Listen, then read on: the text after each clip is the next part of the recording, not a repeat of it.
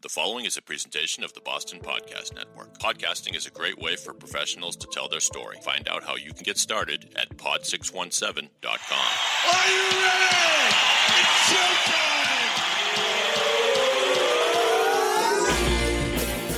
From the Pod 617 studios in Westwood, Massachusetts, it's the Boston Podcast with David Yaz and a rotating cast of characters from Pod 617, the Boston Podcast Network. City.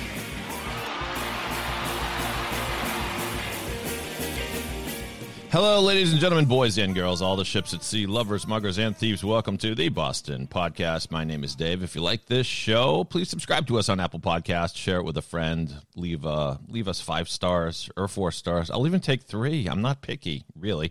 By the way, if you want your own podcast, go to pod617.com, the Boston Podcast Network. That's what we do. West Studios in Westwood, Mass. They are open and sanitized and all that. Anyway, we like to talk about business professionals on this show and kind of how this year has affected them and everything. I have a, a great guest.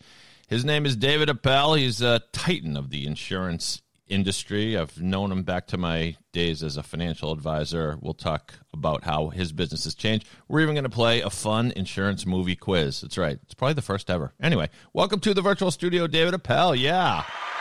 Thank you very much. How is everything, my friend? How has your pandemic been? It's been it's been interesting for sure with rotating between four offices, uh, a couple of them makeshift offices, and uh, between a few different states. So that's what we've been doing the last last year or so. So you continue to visit all these offices? Well, when I say offices, I mean we have the office in Newton, the official office, and I have a home in Maine, and then between my apartment here and my fiance's house, there's two other Wow. set up offices. Holy moly! Where where So are you? we can be with we have eight kids between the two of us, so it's wherever we need to be is where I where I need to go. Wow, that's that's Brady Bunch plus right there. That's uh, you know, when they pitched the Brady Bunch, they're going to have eight kids, but they said no one would ever have eight kids between them. Right, we call it the Brady Bunch on steroids. That's that's great. So, in in your business, how did things change during the pandemic? I take it people wanted to visit you virtually rather than in person, and that's that's ki I would think that would be kind of a blow. But tell me how it's been. Yeah, overall, it's been pretty good. I mean, the biggest challenge for us early on in between March, April, and May was how the insurance companies were going to react. Because, as you know, we uh, we kind of specialize in people insurance, life, health, disability, long term care, and typically those require in a third party exam to be done. And one of the biggest challenges we had is that no one was going to allow a nurse into their home to do an exam at the mm. beginning of the pandemic mm. you know, as as buckled down as everybody was. So we had to kind of sit back, wait to see how the insurance companies were going to react, and then kind of take it from there. But it was an interesting beginning for sure. And you're someone who loves to network. I, I I remember when I was doing my networking bit as a financial advisor, you were always holding court at some cocktail party or some gala event. This must have been a little bit of a frustrating frustrating time for you. You sell people insurance. You're a people person. What was it like not having contact with people for so long, at least in person? Yeah, it was it was it was difficult. I mean, we I had to transition quickly, like a lot of us did, and and you know, all of a sudden we had to we had to take Zoom on to a whole nother level. We had just dabbled in it before the pandemic, and so all of a sudden those uh, those networking lunches, networking cocktail hours, networking dinners had to turn into to Zoom meetings. You know, and my biggest fear was that people were going to forget that we were here, that insurance was still able to be bought during the pandemic, and we just had to get out there. So my goal early on was just to set up a bunch of Zoom meetings with my key contacts, my key centers of influence, make sure that they knew we were here, you know, keep visible to them in a time where they couldn't necessarily see us and and just set up a bunch of meetings and and overall David actually it worked out well because it was extremely efficient we had a lot more people on the zoom meetings than i would ever have had in person you know hmm. meeting them and and and got to expand our network through firms we already do business with with different levels and even associates that i would nec- not necessarily have come in contact with So, for some, you might think that insurance would be something you'd put on hold, but I think I, I heard in a lot of circles that the reverse happened during the pandemic. In other words, people had time to sit around and, and be introspective and think about plans for the future. So you might have gotten calls from people who had, had been putting it off. What was what was that like? Did business pick yeah, up? Or, uh, yeah, I, I don't I don't disagree with you. I in 28 years of being in the life insurance business, I have never seen people take their life insurance as seriously as they mm. have over the last 12 months. You know, for multiple reasons. But you know, obviously, it wasn't you know easy for every, all of us to turn the news on, and every two seconds they're talking about death and dying and sickness and people on ventilators and being disabled and you know, and, and seeing bodies lined up in New York, you know, and in freezers. I mean, it's Yeah. not a this was not a normal situation for any of us. So yeah, people were around. They, you know, from the estate planning lawyers I work with to myself. I mean, people were reviewing documents, reviewing beneficiaries. I definitely found some of my clients with old policies that you know where they, you know, we never changed, you know, divorced divorced spouses from them or whatever it may be, and it was just it was a time for people to reflect and kind of see where they're at. So, can insurance companies now and going forward can they ask people if they've received the COVID vaccine as as one of the elements of whether they decide to provide coverage or not? Yeah, it hasn't. Uh, that hasn't been fully vetted yet. I mean, I have gotten now two people insured that have had COVID and and have gotten them new insurance policies. You know, whether they can ask. I mean, you know, what's going to typically happen? It's going to be in their medical records. So if it's in their medical records, they can review that. I haven't seen any documents as of yet, such as applications or any kind of insurance company questionnaires that have actually asked that on the new application but they are asking on delivery right now you know have they been exposed and, and have they had it or whatever it may be? So i, I think the answer to your question is going to be yes mm-hmm. but it hasn't been fully vetted yet. And tell people where they can get in touch with you if they want to learn more about what you do and and perhaps revisit their policies. Sure. They can they can get onto our website at uh, www.appeladvisors.com with a plural S, A P P E L A D V I S O R S.com. Send us an email at support at appeladvisors.com. And on that website, there's a schedule appointment button on every page that if they want to uh, set up a time to talk with us, they can do it very easily. I'm glad to be interviewing uh, you, David Appel. If for no other reason than it's a it's a it's an all David show, and you know the the the name David used to be at the top of the charts when it came to name popularity. Are, are you hurt by the fact that it's no longer the case? No, not at this point. I don't think it's uh, fine, but we can refer to ourselves as King David and still think positively about it. But yeah, I think David's taken a back seat for a little bit over the last decade or so.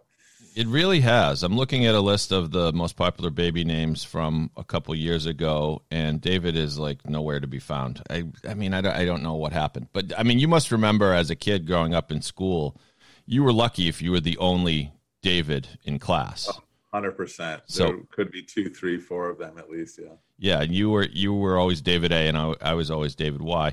When I when I got to college in whenever I went there, eighty six, I guess I went to my freshman dorm and quickly noticed there were on the on my floor in freshman year there were six Daves.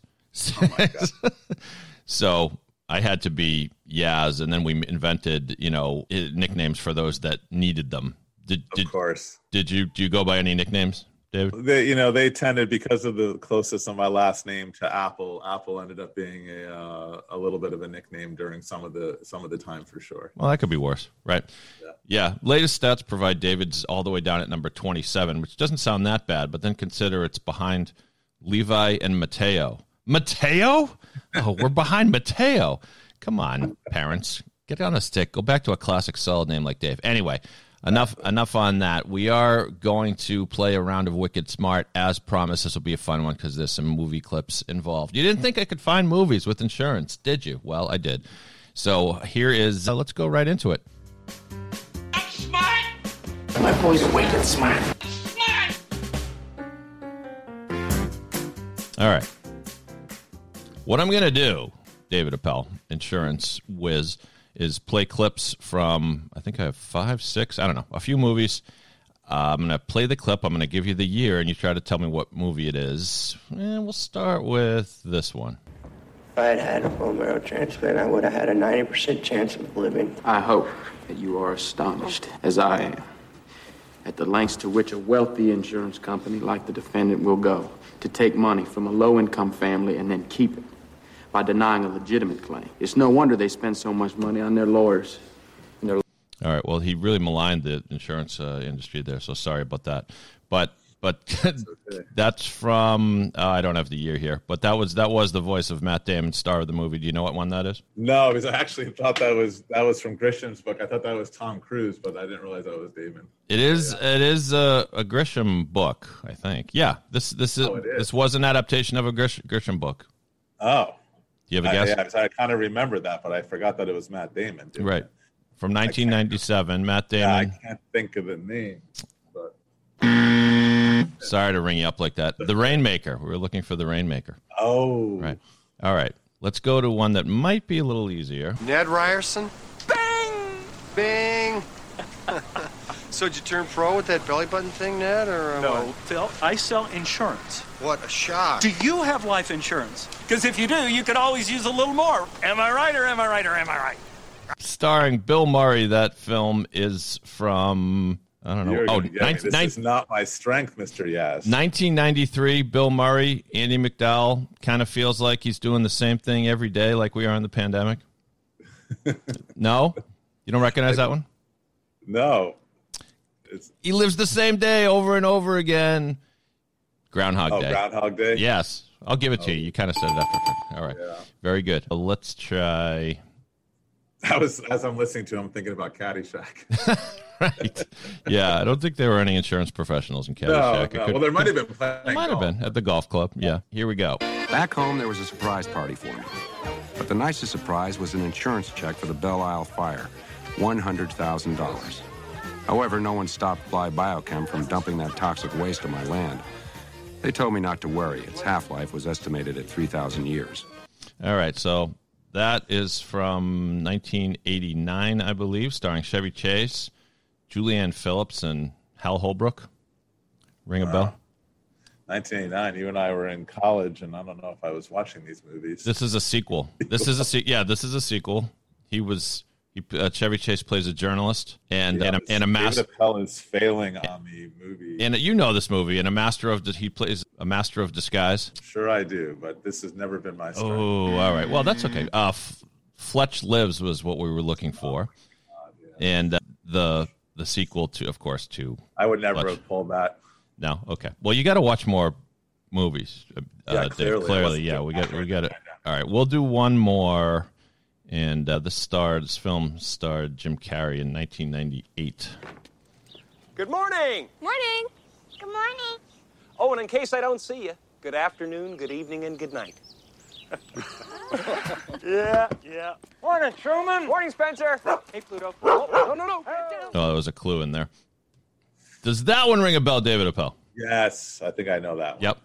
You hit hit, hit us. What's that? Ace Ventura. No. we're looking for that one. we were looking for the Truman Show. Oh my gosh! Yeah. I thought that was. I, I thought you know when you said there was the barking, I thought that was I had it. Oh yeah, see. Oh yeah. No, he said Truman, and someone said Truman. Uh, All right, so I threw you off on that one. Not fair. Uh, that's okay. We're all good. Anyway, you're the high scorer of the day. So yeah. That's not saying much, but thank you for we thank you for playing along, David, and being and being a good sport. See that you can see you you've told me you're not the typical insurance agent, which is probably why you, you've missed on a couple of those. But what Yeah. do you what do you mean when you say that that you're not the typical insurance agent? I just, you know, I kind of go about my business. I've I've decided that, you know, I'm here to help people no matter what what level they're at and I'm not pushy, I'm not salesy. I just go about doing my business the right way, the right way by clients, the right way by their advisors and, you know, just just kind of do my thing. I'm not you're not going to see me in a, you know, white shirt, red tie, blue suit walking around. I'm, you know, I kind of I, I work with my clients at whatever level they're at and uh, you know i don't try to play at any game that, that i'm not capable of playing at so Right. it's just uh, i just kind of do my thing Now I did hear a rumor. There's there's an urban myth that David Appel has an old school Mad Men style bar, a full bar in one of your offices. Is there any truth to that rumor? I'm getting to the bottom of the story here. Yes there is Wow. uh, there is there is truth to that because you never you never know when you might need a you know a, a nice tasty cocktail at the end of the day Well, we're going back. We're going back to the game and giving you a, a hundred bonus points for that. That's. I mean, seriously, you, you see on uh, Mad Men is is like the extreme image of the mid '60s, where they seem to have a drink, you know, with, at, at every meeting, and but but at some point it became déclassé to to you know drink during the day. The three martini lunch used to be the staple of our economy, but I I, I tend to think that you know you, you I I always had some booze in my office over the over the years. It's for it's obviously for after business hours. You're hanging out, and you know you maybe mix a little business with pleasure, but everything responsive. Yeah, typically, typically that's what it was there for. Through the years, it has been used a few times. Uh, you know, earlier than business hours ending, and and not necessarily for me, but for a few clients that came in that were having a rough time. Yeah. Uh, saw it and said, "Hey, do you mind if I pour myself a, a cocktail?" I said, "No, not at all. Go for it." There you go. See, that's good business. That's good business, my friends. Dave, uh, remind our listeners one more time the website they can visit if they want more info on you. Sure. It's uh, www.appeladvisors.com, A P P E L A D V I S O R S.com. He even spelled it for you. Full service insurance guy. All right, we are going to before we depart, we're going to play a round of good stuff where both both Davids will recommend something good that might brighten your day today.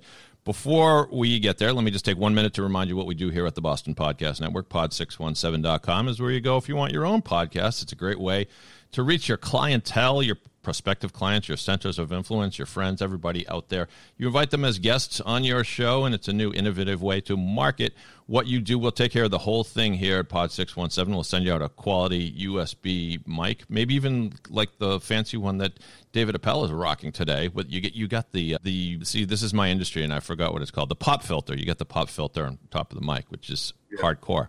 So th- I thank you for not popping any peas today. But pod617.com is where you go if you want to get started. Get in touch with us. You could be the next big podcast star. Pod617.com.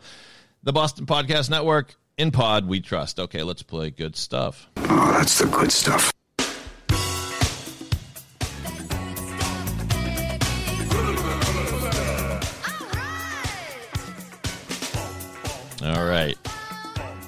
David, I'm going to let you go first. The floor is yours. You have something good to recommend to our listeners. I think that people, you know, I I had a bunch of clients affected by Bernie Madoff and the huge financial scandal and the largest Ponzi scheme in this country. And I recently watched the documentary that was done on that about the Mm. family, about the kids, about how that stuff started.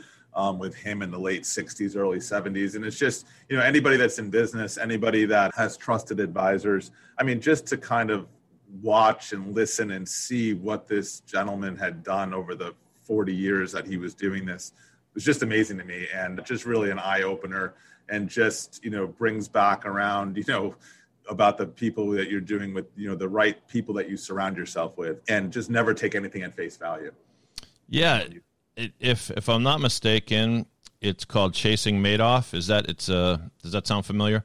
i think that was the title Yeah, documentary from 2011, and you can stream it on Amazon Prime. I've seen it as well, and then there's another one on PBS, I guess, called The Madoff Affair, which is multi, which looks like it has. yeah this- and i think i saw it on on the headline channel and it's just you know it's it's amazing what what what that man put his family through put his clients through and, and obviously there were some boston based people here that were affiliated with him so i had a good handful of clients affected by it and so it was just it, you know it was just good to see it from start to finish versus all the little pieces that we heard through the years Yeah, and it's remarkable how a single man can really turn the tide for for worse in this case when it comes to the when I was a financial advisor, we had to deal with this every day. Is how do I convince this person that I'm not another Madoff, you know? And, and so and so, but so good suggestion there, David. Um, yeah, no, yeah, and, and, and listen, as an insurance salesman, an insurance agent, as a, as a as an advisor, I have to battle with that too, and that's why you know I rely so heavily on other advisors to put me in front of their clients and know that I'm already a trusted advisor. Because in every in every profession, there's some people that just don't always do the right things. Absolutely. I will recommend something on the lighter side. I just started listening to the audiobook, which is a biography written by comedian Martin Short. It's called appropriately, I Must Say. I'll play a little clip of it here. It's May 1977, and I'm having an argument with the woman who will become my wife. We're not arguing about anything serious. Nancy and I rarely do. But I've been behaving rudely, or so Nancy thinks, although I think it's the other way around, and the tension is real. Why do you have to start suddenly screaming? She asks. I'm not remotely screaming. You'll know when I start screaming, I respond. Oh, so you mean we need to bring out the Nixon esque recording devices to determine the truth around here? Good. By all means, turn 'em on. Because I'll be proven right. Oh, and by the way, if I did raise my volume a decibel or two, why would that be my fault? So you didn't raise your voice? No, of course I did. But that's like complaining about a guy who's been pushed off a mountain and screams, ah, on the way down. Sure, he's screaming, but doesn't the person who gave him a shove bear some of the responsibility? Okay, you know what? I don't want to talk to you anymore, Nancy says. I want to talk to Ed. So that that's how the the book begins, and the Ed he's referring to is is of course his character Ed Grimley, and when in the early stages of that character's development. If you if you were a fan of Saturday Night Live back in the day, do you remember those days, David? Oh yeah, yeah. So Ed Grimley was the was the Mr. Bill. Well, Mr. Bill was but Mr. Bill was great. Mr. Bill was before, I think predated Ed Grimley, but the the Ed Grimley character was the one with the spiky hair and and pants pulled up to his belly button. And then he talked like this, I must say. And so he, he, he, Martin Short details how his wife actually had conversations with with Martin in character when they were having a fight, which is pretty. but hilarious. it's but it's uh, I'm about halfway through it. It's it's great. A lot of lot of great stories about uh, celebrities. And there's a day where he and Tom Hanks bump into each other. They end up driving together to like a Whole Foods or something, Gelson's and they get into an accident and the person gets out of the car to see and sees Martin Short and Tom Hanks like in the car that just hit him which is just I, I, can imagine what I would think. That that would be a fun call to my insurance agent David. Yep. But not life insurance. So David Appel I hope you enjoyed yourself please yes, say please say so much. just lie to me if it's not the case. Uh, so again check the show notes of this episode or rewind back to know how to get in touch with David. All his info. I encourage you to do so. Thank you so much for being here, David. And thank you. Thank you to all of our listeners as well. If you like this podcast, subscribe to us on Apple Podcast. And if you want your own podcast, go to pod617.com to get started. On behalf of one of my favorite Daves other than me, David Appel, my name is Dave. I'm just a guy from Boston, but if you're not from Boston, you must be the other guy. Have a great day, everybody.